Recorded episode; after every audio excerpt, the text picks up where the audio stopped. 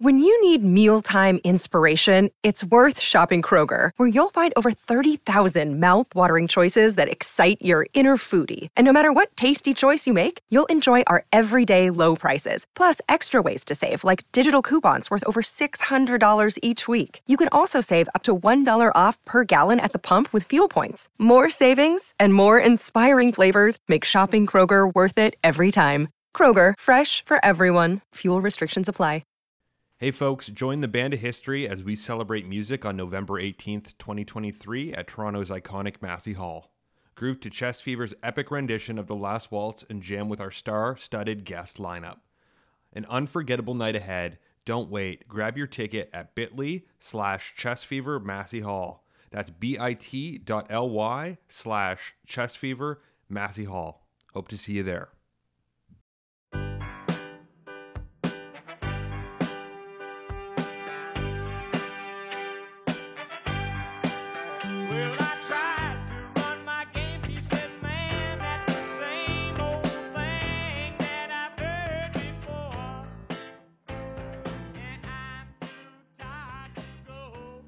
Levon Helm embarked on a determined mission, swiftly releasing his first studio effort, Levon Helm and the RCO All Stars, followed by a tour featuring his legendary lineup.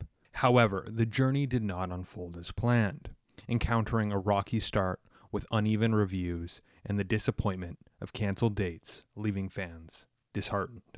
In an interview with Rolling Stone magazine's Tom Goldsmith, Helm candidly shared the challenges faced during the tour recounting moments of salvaging a few dates, including a memorable show drawing nearly 37,000 fans at the Superdome in New Orleans during Mardi Gras.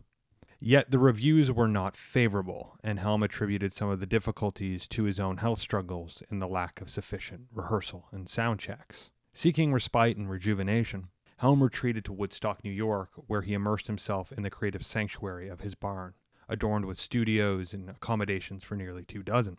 Here, Helm dedicated himself to crafting new music, finding solace in the creative process that had always been central to his life.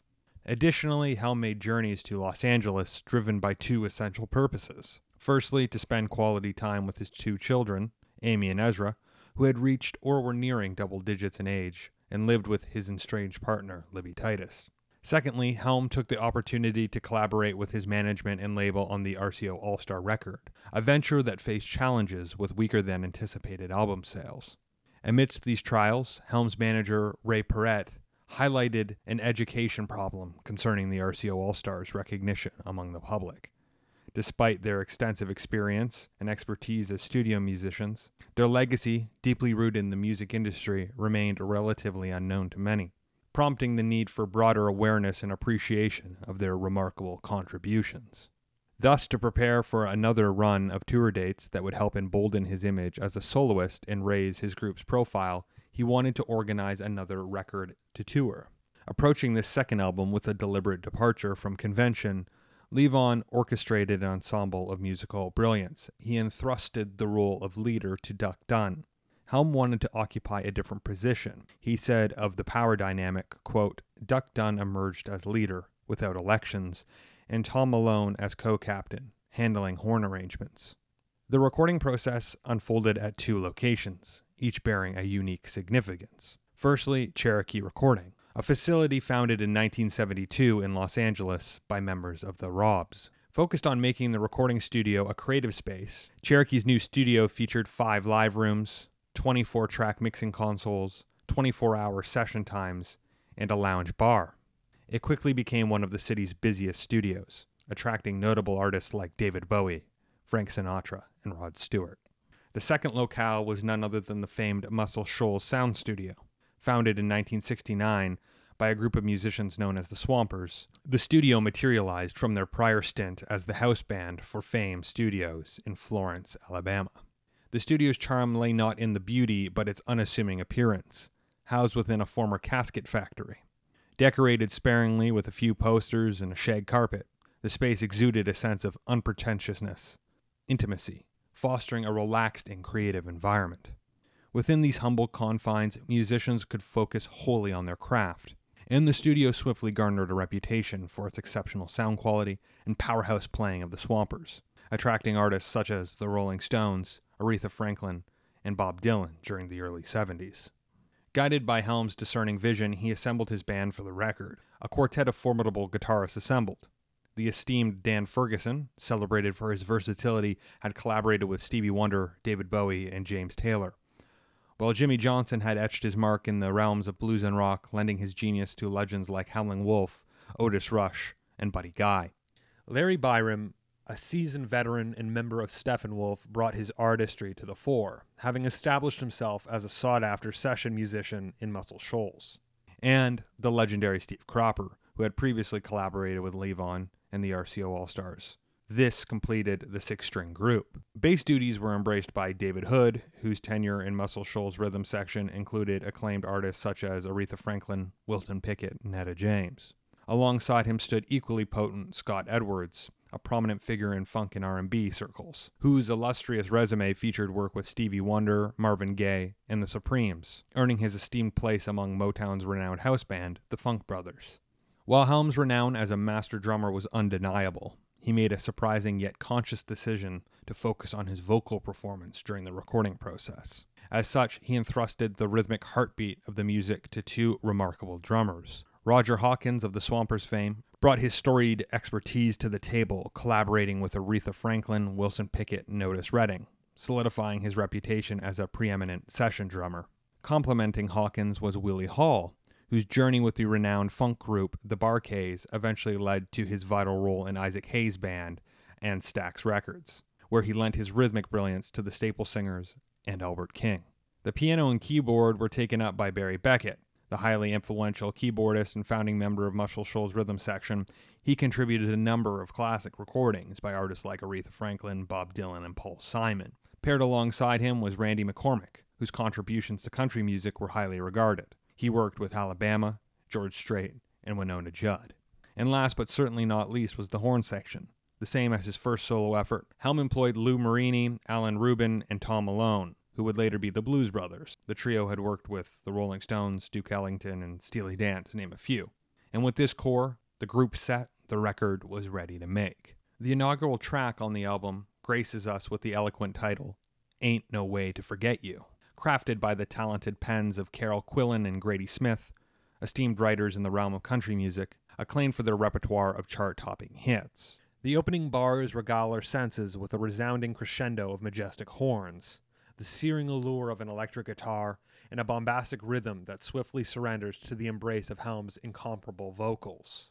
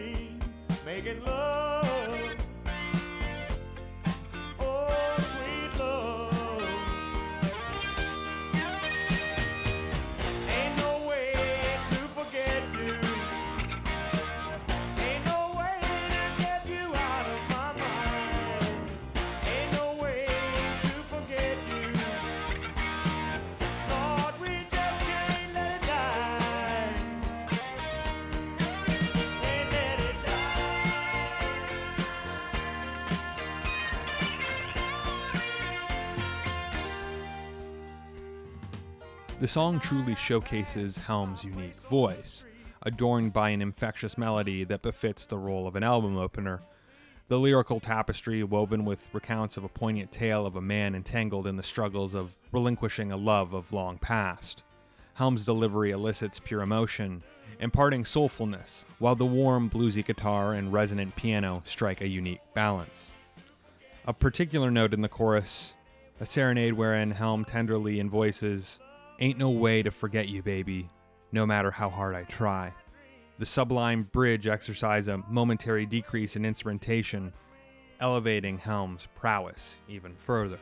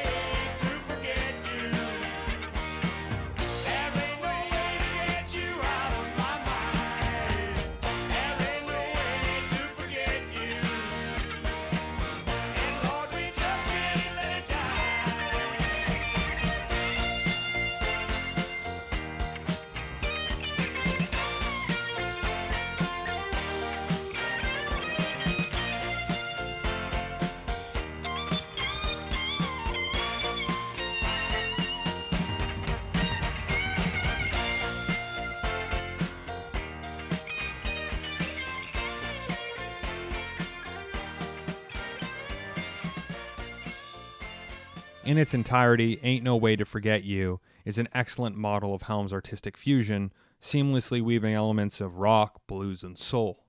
Though mildly divergent from Helm's earlier work in tonality, the track ingeniously introduces a blend of edgier rock and blues nuances, setting the audience expectation for the rest of the album. Next, Driving at Night, which seamlessly sustains the unyielding intensity established by the previous song. Enthralling listeners with a magnetic allure, the track commences with a punchy, galloping bass line that drives with a searing lead guitar lick brimming with unapologetic sleaze. Helm assumes an undeniable swagger, commanding the track as he delivers the vocal performance, flawlessly synchronized with the bold horn section that amplifies the sonic experience to a new height.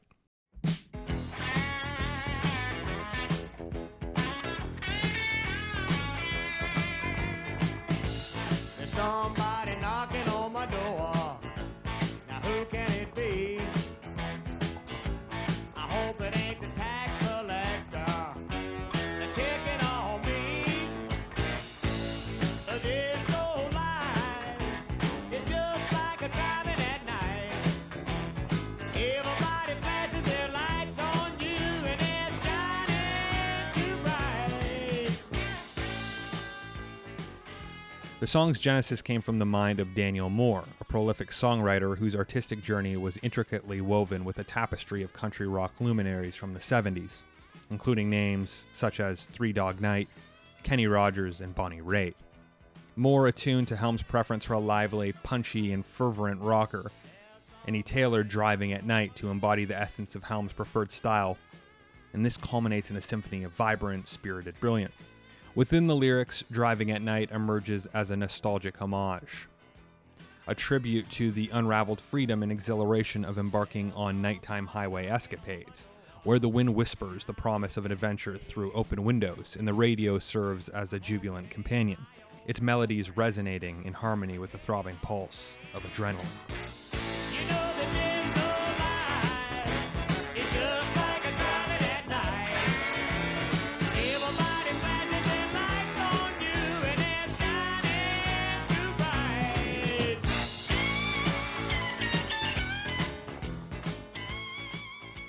And the chorus breathes life into the very essence of this American pastime, weaving verses that immortalize the euphoria of such journeys. Driving at night, feeling good, feeling right, like I knew I would. Overall, it's the perfect ode to the cherished tradition of cruising and drag racing. Experiences that Helm himself doubtlessly savored. Overall, it's a composition of compromising charm, beckoning the listener to immerse themselves fully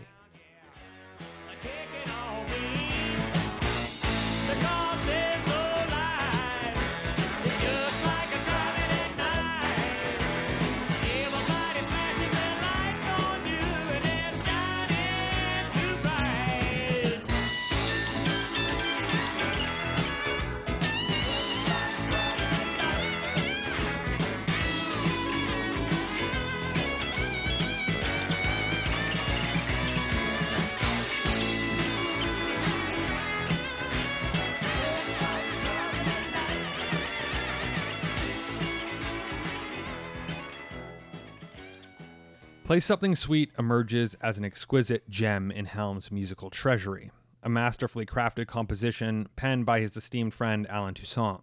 In this soulful and bluesy tribute, Helm's artistry beckons memories of his illustrious days with the band, where music was the elixir that elevated spirits and touched the very core of our souls. Initially gaining prominence in 1974, the song achieved acclaim when Three Dog Night brought it to soaring heights on the Billboard charts. In Helm's unique style, every note he utters becomes an emotive punch, as his unparalleled vocal virtuosity envelops the listener.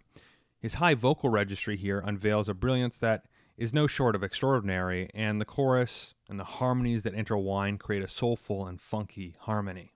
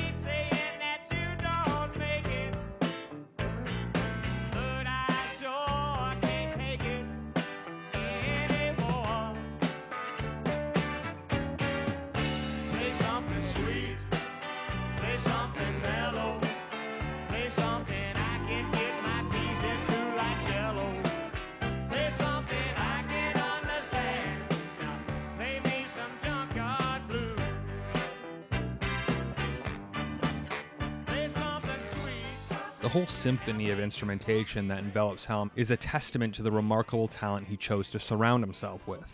A bright and spirited horn section dances joyfully along with the velvety textures of the funk guitar riff, culminating in a lush and harmonious soundscape that perfectly cradles Helm's soulful vocals. The solo section unfolds as the wondrous symphony of intertwining melodies.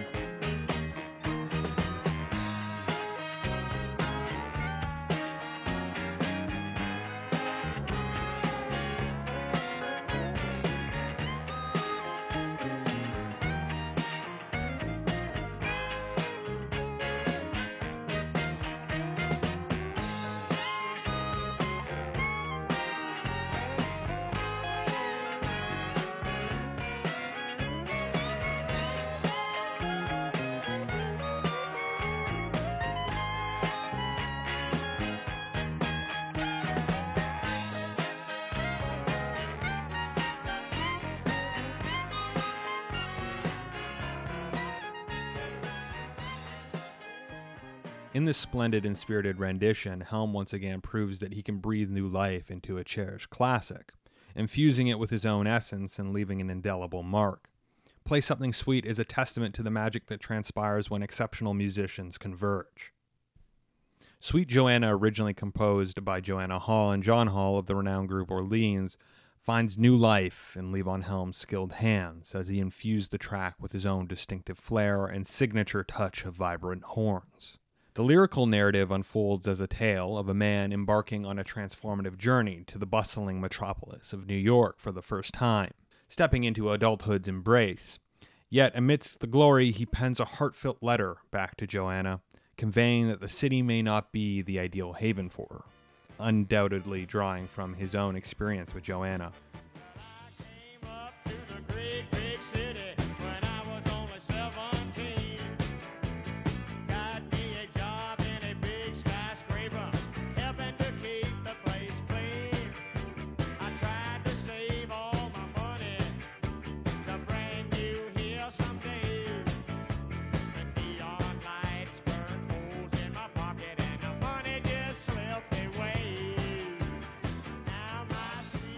In Helm's rendition, the guitar heavy original undergoes a marvelous metamorphosis, replaced by a dynamic horn arrangement. A groovy melody and a driving bass take center stage, with the electric guitar assuming a supportive role. Helm masterfully builds the chorus, infusing it with impact and resonance, elevating the song and giving it a soul stirring expression. Though, through his musical alchemy, Helm breathes fresh life into Sweet Johanna, though it's much of the same on an album with moments that fill the same feeling to much better effect.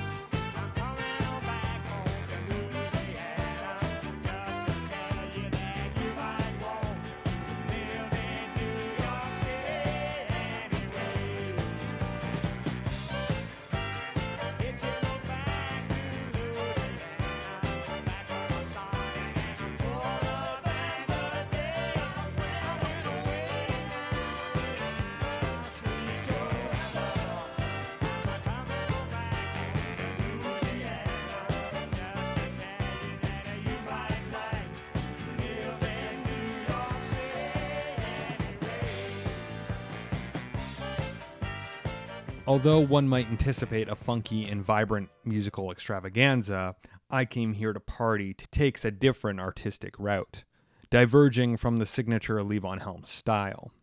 Penned by revered swamp rock legend Tony Joe White, the track was specially entrusted to Helm for recording.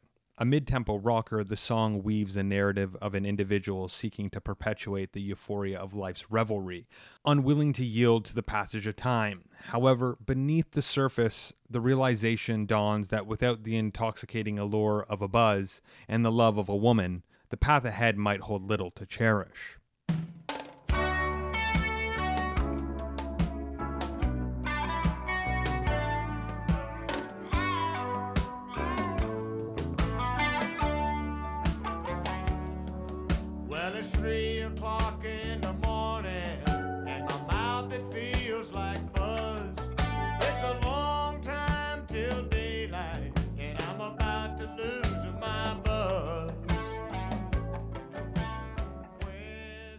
Though the lyrical themes are relatively standard, reminiscent of a country ballad that you might find John Anderson or even George Jones singing, with bold orchestration and biting pedal steel, you see none of that here.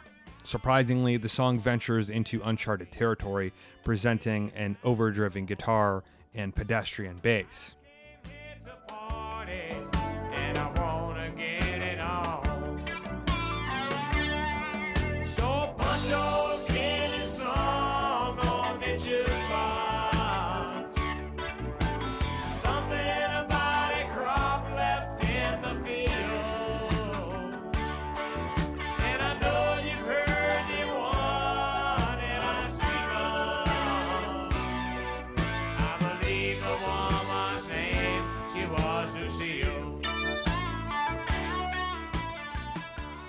As Levon drawls out the lyrics with a tinge of boredom in his voice, one might sense a lack of genuine enthusiasm.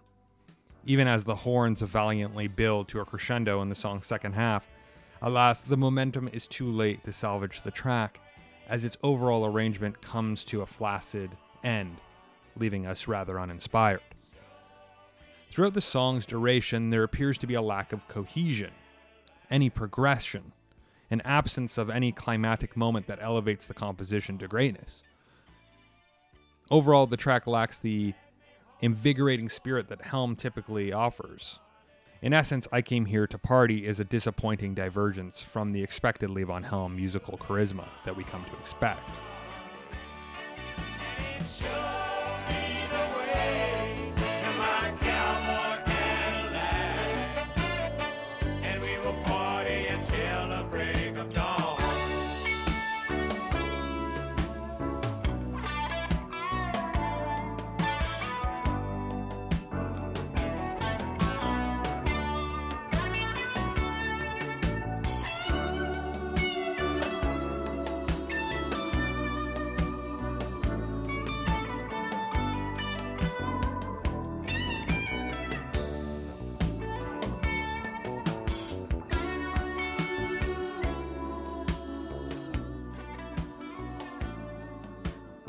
The song Take Me to the River holds its rightful place as a timeless classic. Initially crafted by the brilliant Al Green and Teenie Hodges, the pair wrote it in 1974, and as critic Tim DeLissel stated on the number, quote, a light, easy late night sound in which the strings, the horns, the organ, the guitars, and that wild honey voice blends into a single swinging, winning thing. It doesn't sound like a band playing. It sounds like a lot of instruments humming. When Levon Helm set his sights on including it in his latest album, he breathed new life into the song, delivering a soulful and bluesy rendition that bore the unmistakable stamp of Helm's distinctive voice, infusing it with a flavor uniquely his own.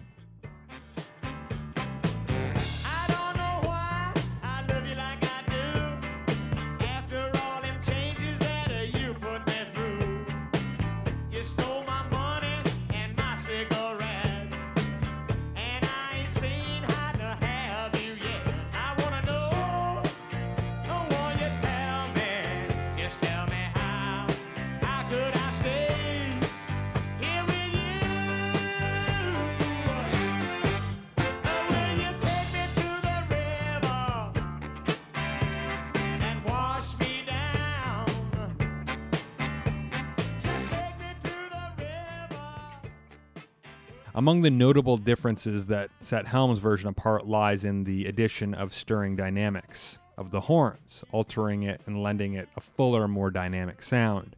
As the horns intertwine with Helm's emotive voice, it oozes pure groove. And in his band's capable hands, Take Me to the River transforms, assuming a driving beat that infuses the song with an irresistible rock and roll feel, a departure from the original slow burning soul ballad nature. The song's transformation is further embellished by the impeccable drumming and funky bass guitar.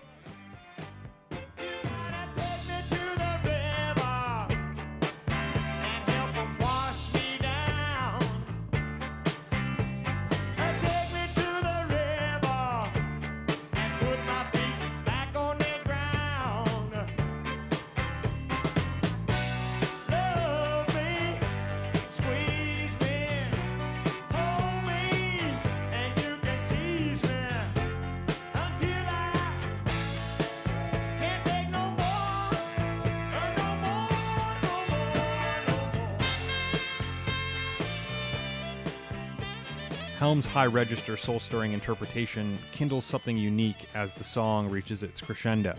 And his rendition is a testament to his knack for reinterpretation.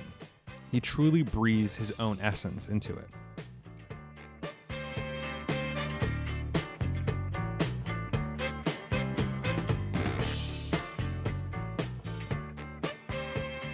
Now, Helm brought his friends Ernie and Earl Cate of Arkansas origin into the studio to assist with backing vocals on tracks on the album, and the brothers provided their composition Standing on a Mountaintop.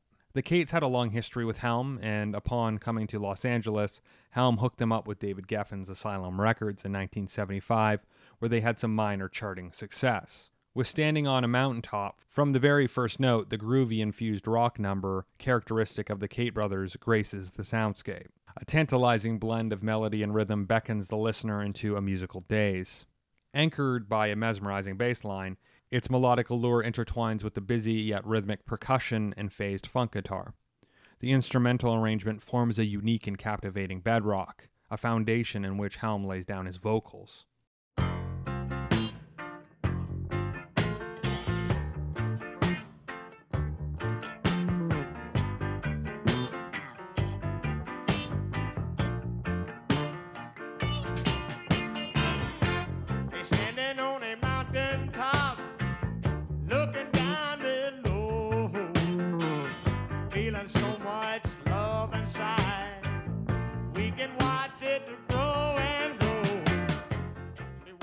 Horns also emerge as a seamless accompaniment, imbuing the track with a sense of summery sophistication and an air of effortless grace. His typical approach to vocals offer a sense of something familiar and comfort, a familiar embrace that warmly envelops the audience.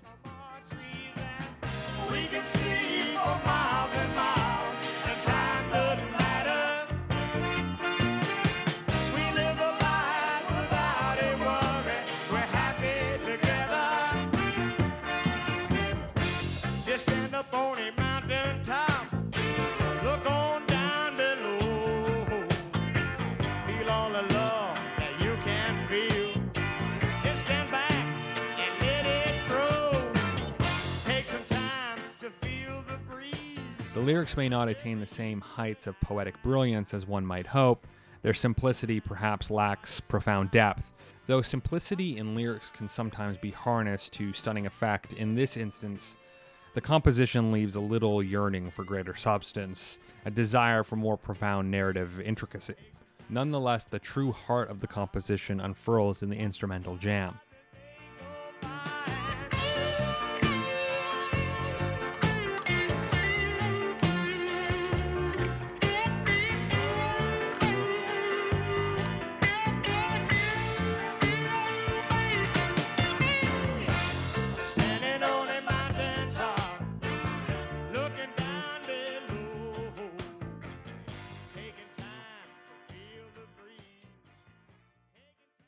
In the captivating realm of Let's Do It in slow motion, Helm and his adept ensemble sought to conjure an intoxicating atmosphere, a web of sensuality that would envelop the audience in its enthralling embrace. Penned by the esteemed blues singer, songwriter, and pianist Benjamin Latimore, the track resonates with pure R&B essence, a testament to Latimore's poetic finesse and musical prowess. It was hailed by renowned music critic Robert Christgau quote, he just puts those lyrics across. intelligent and matter of fact if you've never heard them before. Such simplicity, intertwined within the song's inherent magnetic charm, held a particular allure for Helm, beckoning him to delve into the nuances of the composition to infuse it with his own unique essence. Once again, horns took center stage, with Marini, Malone, and Rubin unleashing their brassy virtuosity, conjuring melodies that danced effortlessly upon the ear, as the verses simmered with anticipation. David Hood's bass guitar added a pulsating low end heartbeat, a steady rhythm that served as the song's foundation. Amid the intoxicating orchestration, Helm's vocal emerged like a beacon, his voice shimmering with a captivating warmth as he uttered, Ain't it good when you let it flow, babe? Sweet vibrations fill your soul. Each syllable he crafted seemed to caress the senses, painting a vivid picture of the song's narrative, immersing the listener in a world of blissful connection and tantalizing desire.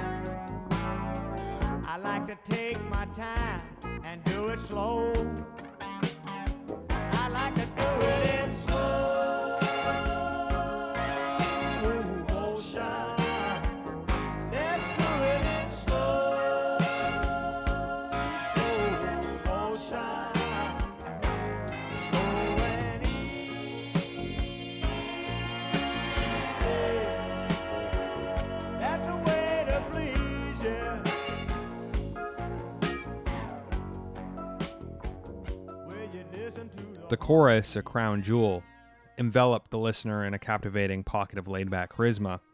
Its unhurried pace truly enthralls the senses even further, drawing the audience closer to Helm's magnetic spell. With poetic finesse, he croons the words, I like to do it in slow motion. Let's do it in slow, slow motion. The very cadence of his voice, reflecting the song's sensual essence, in a delightful departure from earlier work of Helm and his time with the band, Let's Do It in Slow Motion showcased a bold and fearless leap in creativity. A rare gem in his discography, the song allowed Helm and his ensemble to explore uncharted musical avenues, weaving a jam and using textured effects on his vocals.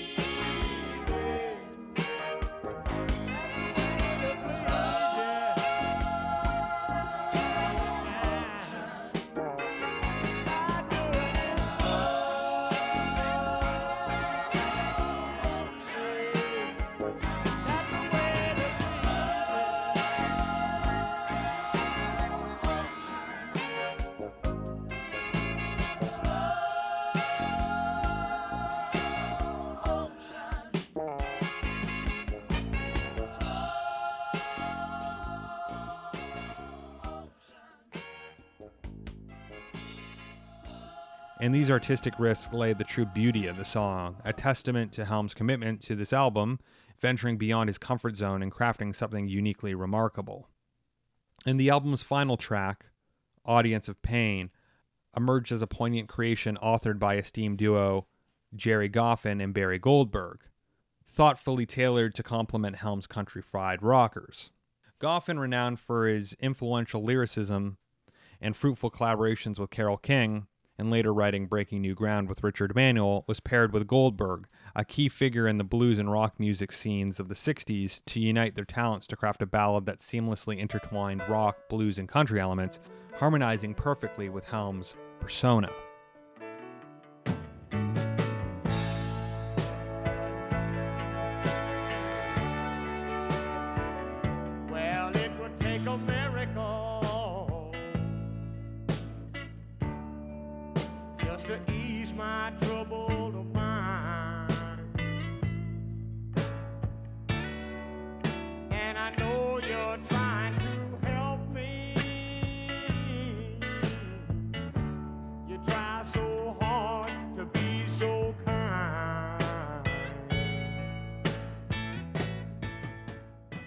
Song's lyrical brilliance lies in its simplicity and emotive power, narrating a tale of a man who bears the burden of suffering and the heartache of knowing that his loved one should not endure the weight of his depression. The poignant themes resonate vividly in the lines. But if we spend the night together, well, I know you can't remain. And darling, you're too good to be. Just an audience for my pain. Helm's vocal performance, reminiscent of a George Jones country hit, exudes an understated yet devastating emotion, where subtlety reigns supreme, drawing the listener into a profound experience of raw vulnerability. The instrumental accompaniment further embellishes the song's narrative, commencing with a hauntingly beautiful piano riff, anchoring the composition with a delicate yet potent blend of bass, snare, and guitar. As the song unfolds, its emotional crescendo steadily rises, with each word intensifying the emotional gravity.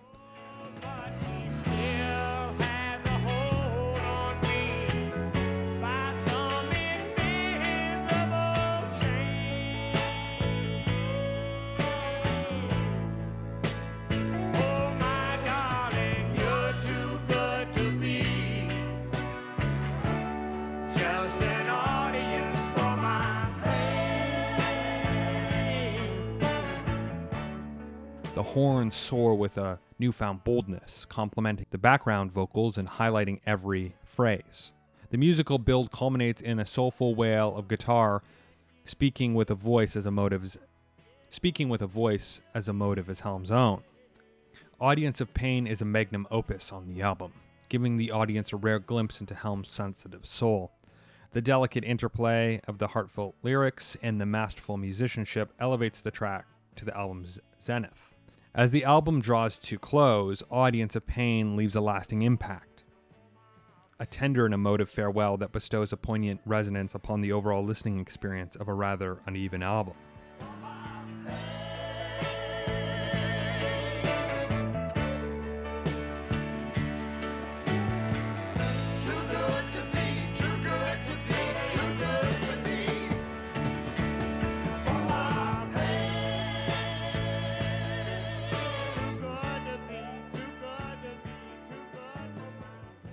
Following the album's completion, ABC Records sought to place Helm in the spotlight this time.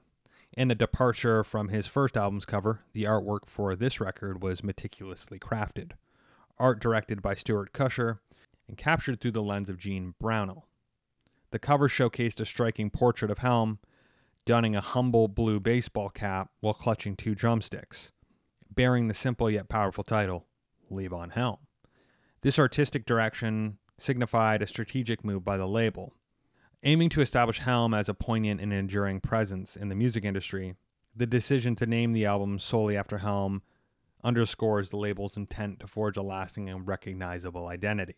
The record was released in 1978, and he quickly returned to the road.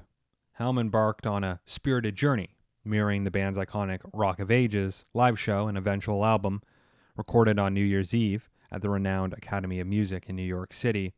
In a fascinating twist of fate, Helm once again graced the same venue on New Year's Eve in 1977, this time with his newly formed ensemble, the RCO All Stars, for an exuberant performance that would later be immortalized in a captivating live album.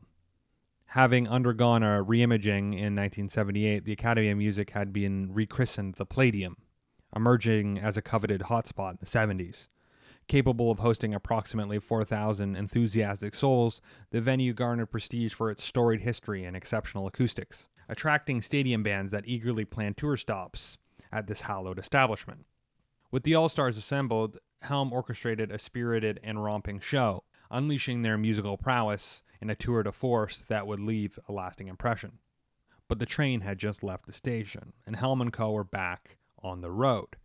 During this period were performances alongside music luminaries. He shared a bill with Neil Young, fresh from the release of his eighth studio album, American Stars and Bars, at the Riverfront Coliseum in Cincinnati, Ohio.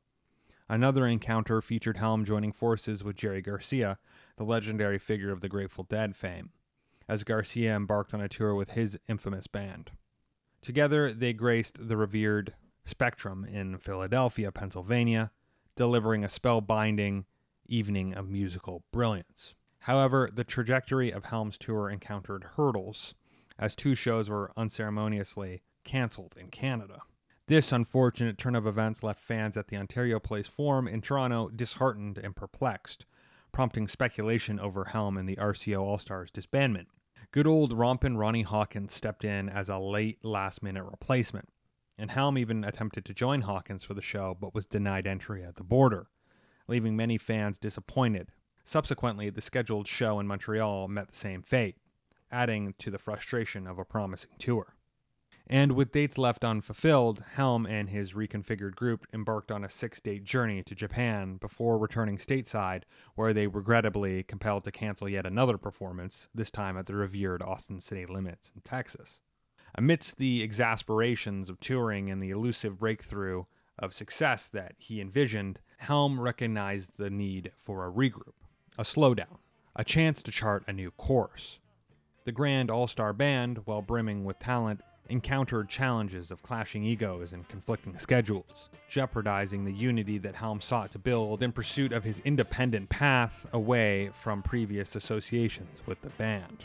In this transition era, would Helm's unwavering determination guide him through the trials, steering him towards a renewed sense of purpose, to further solidify his legacy as a remarkable artist and a captivating storyteller? Only time would tell.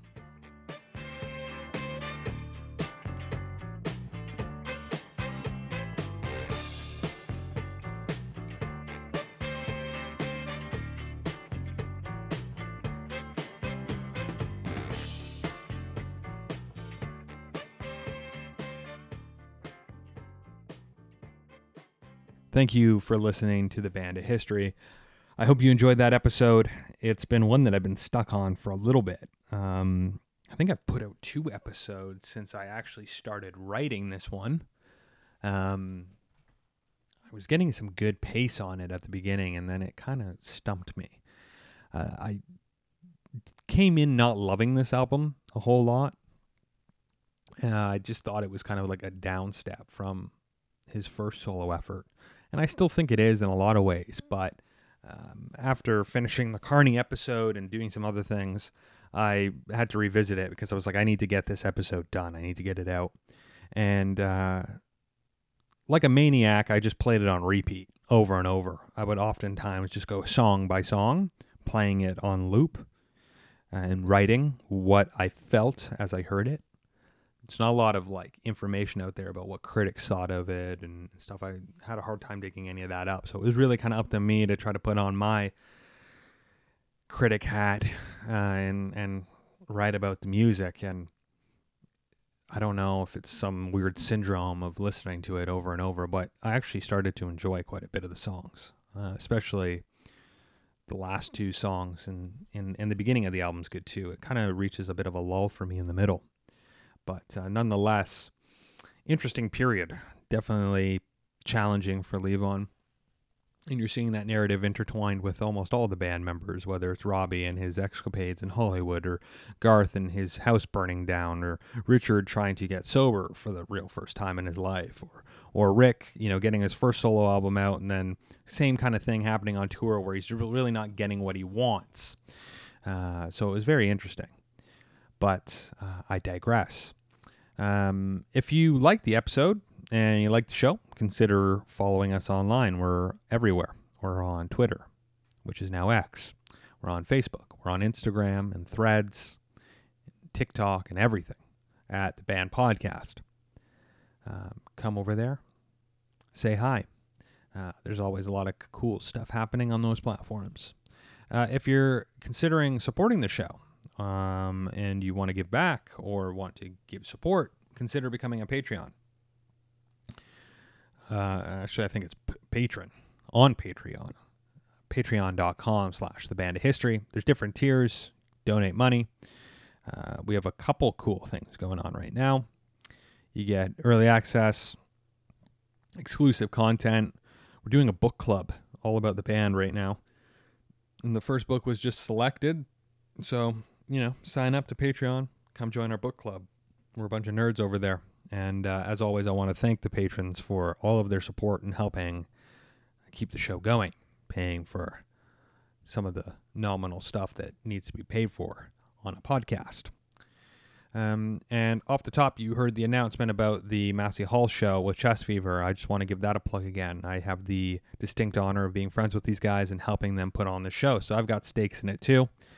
So if you're in town, uh, Toronto, that is, November 18th, for a Last Waltz celebration, please consider coming. There's going to be lots of cool guests, lots of guests that have tie ins with the band, and uh, it'll be a fun night.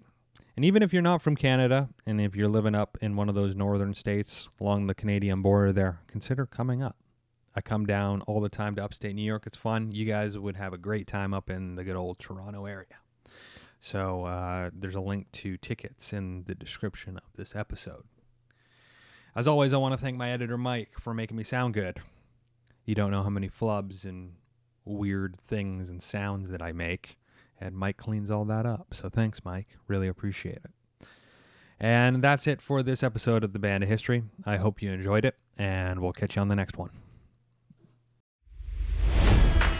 It's NFL draft season, and that means it's time to start thinking about fantasy football. FantasyPoints.com features industry leading experts and prognosticators using proprietary hand charted data to help you score more fantasy points. FantasyPoints.com is the place to go for whatever kind of fantasy football you play. Whether you play fantasy football, daily fantasy sports, or do a little bit of everything, Fantasy Points has the meticulously researched content to guide you to victory. And why wait for the fall? Fantasy Points also covers the new spring football league, the UFL. Join the guru, John Hansen, Scott Barrett, Joe Dolan, and other massive names in the fantasy football universe with an exclusive offer. Use code Pantheon for 15% off any fantasy points package, including the all in package, with access to every article, tool, and data nugget that Fantasy Points has to offer. That's fantasypoints.com and code Pantheon for 15% off at Fantasy Points. Fantasypoints.com, code Pantheon. Score more fantasy points.